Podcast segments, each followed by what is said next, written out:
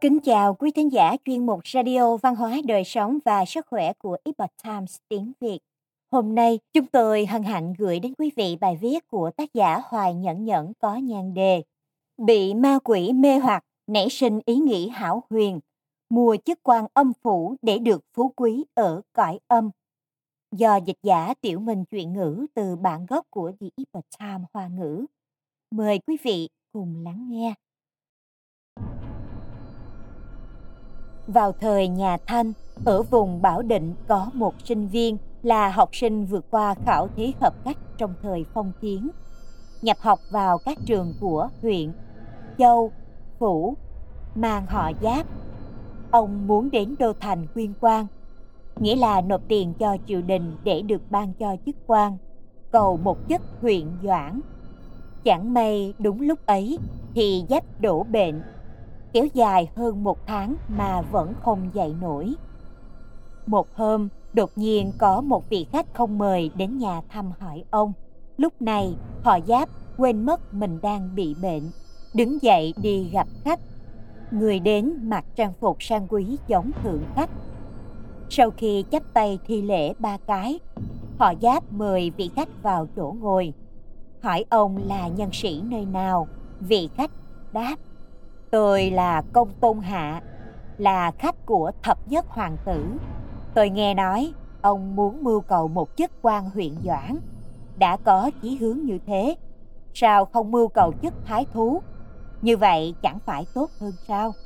Họ giáp khách khí cảm tạ vị khách, rồi nói Tài lực không đủ, không dám mong ước quá xa. Vị khách đề nghị ra tay trợ giúp, chỉ cần trả trước một nửa tiền sau khi nhận chức quan, rồi giao đủ số còn lại là được. Trong lòng giáp mừng rỡ, bèn hỏi sâu hơn về sách lược. Vị khách nói, đốc, phủ, đều là bằng hữu tương giao hợp lý nhất của tôi. Giao năm ngàn sâu tiền là có thể thành ngay. Hiện nay chân định đang trống một chức quan. Rất nhanh ông sẽ có thể có được vị trí này. Giáp mổ rất kinh ngạc và tỏ vẻ hoài nghi, bởi vì chân định cũng trực thuộc tỉnh.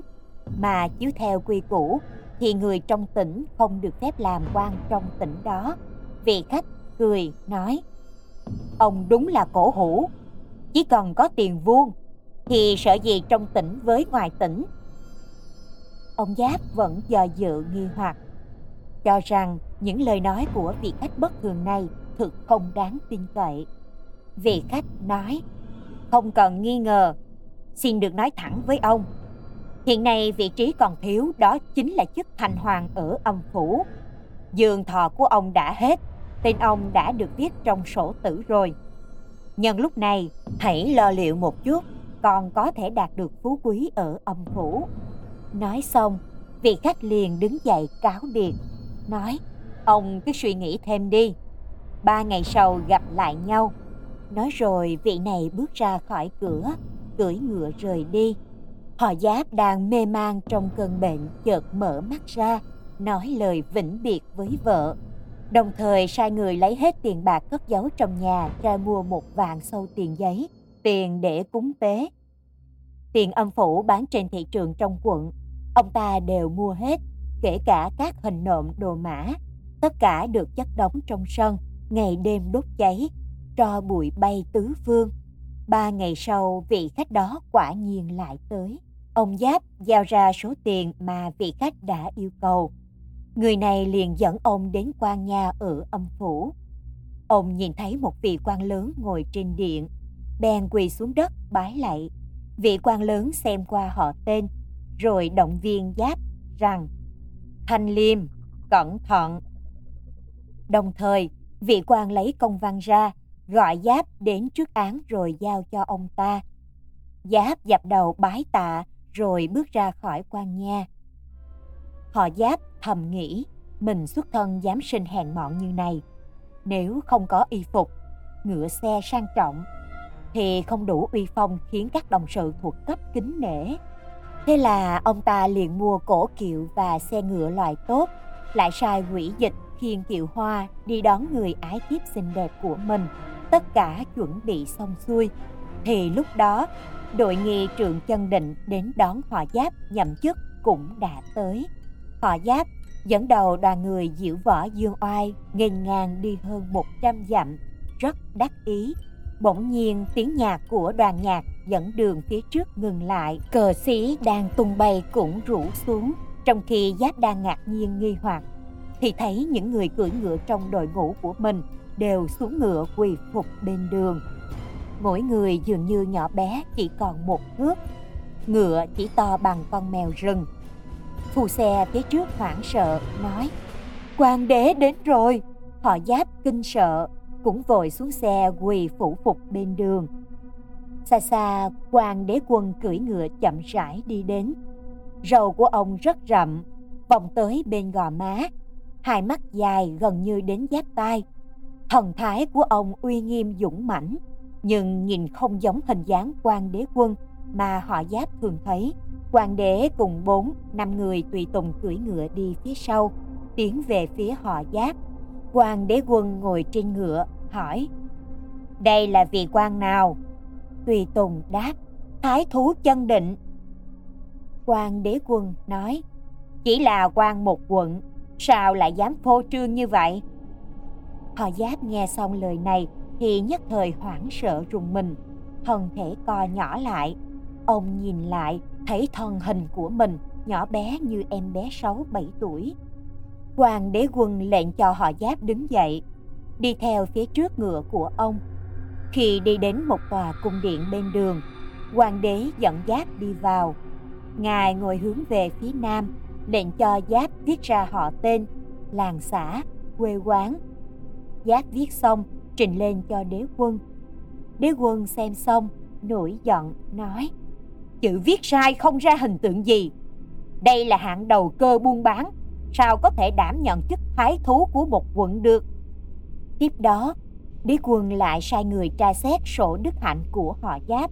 Một người ở bên quỳ xuống tấu, không biết là đã tấu những gì.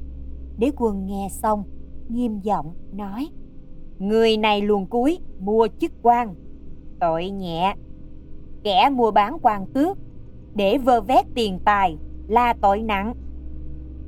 Quan đế lập tức gọi kim giáp thần mang theo xiềng xích đi bắt kẻ tham ô bán chức quan. Hai người khác thì bắt giữ giáp, lột bỏ quan phục, dùng gậy trúc đánh 50 roi, đánh đến mức trầy mông da thịt bông, sau đó đuổi ra khỏi điện. Sau khi bị đuổi ra khỏi quan nha, họ giáp quay đầu nhìn tứ phía, xe ngựa đều không còn, chỉ còn lại thân thể của mình đau nhức vô cùng. Ông không thể cất bước, đành phải nằm dài trên bãi cỏ. Ông cẩn thận quan sát xung quanh, phát hiện ra chỗ này cách nhà của mình không quá xa. Ông cố hết sức, mất một ngày một đêm mới về đến nhà. Lúc này, họ giáp cảm thấy giống như đột nhiên tỉnh giấc mộng, nằm trên giường trên rỉ thành tiếng. Người nhà đều tới hỏi hàng ông thì ra ông nằm trên giường như đã chết 7 ngày rồi. Ông nhìn thấy người nhà thì sực nhớ tới ái thiếp, bèn hỏi. Vì sao A Liên, ái thiếp không đến thăm ta? Sau khi trở về Dương Giang, ông quên mất rằng mình đã sai người rước ái thiếp đến âm phủ rồi. Lại nói chuyện một ngày trước đó, ái thiếp A Liên bỗng nhiên nói với người trong nhà rằng Phu quân đã làm thái thú chân định rồi, sai người đến đón ta. Thế là nàng đi vào trong phòng, trang điểm, mặc trang phục thật xinh đẹp. Sau đó thì tắt thở qua đời. Nghe người trong nhà kể lại như vậy, ông Giáp hối hận không thôi, đấm ngực dậm chân, sai người giữ lại thi thể của nàng không cho mai táng. Hy vọng hồn phách của A Liên có thể trở về. Song đã qua mấy ngày mà vẫn không có dấu hiệu gì Lúc này, người nhà mới đem nàng đi chôn cất. Bệnh của họ giáp dần dần khỏi, thế nhưng vết thương ở trên đùi vẫn đau đớn không chịu đựng nổi. Sau nửa năm mới có thể đứng dậy được, ông bị lừa hết tiền để dành dự định quyên quan, lại phải chịu hình phạt không ngờ tới của âm phủ. Hơn nữa còn mất đi ái thiếp. Hết thảy điều này đều vì một niềm tham một niềm bất chính tạo thành chính là tự làm tự chịu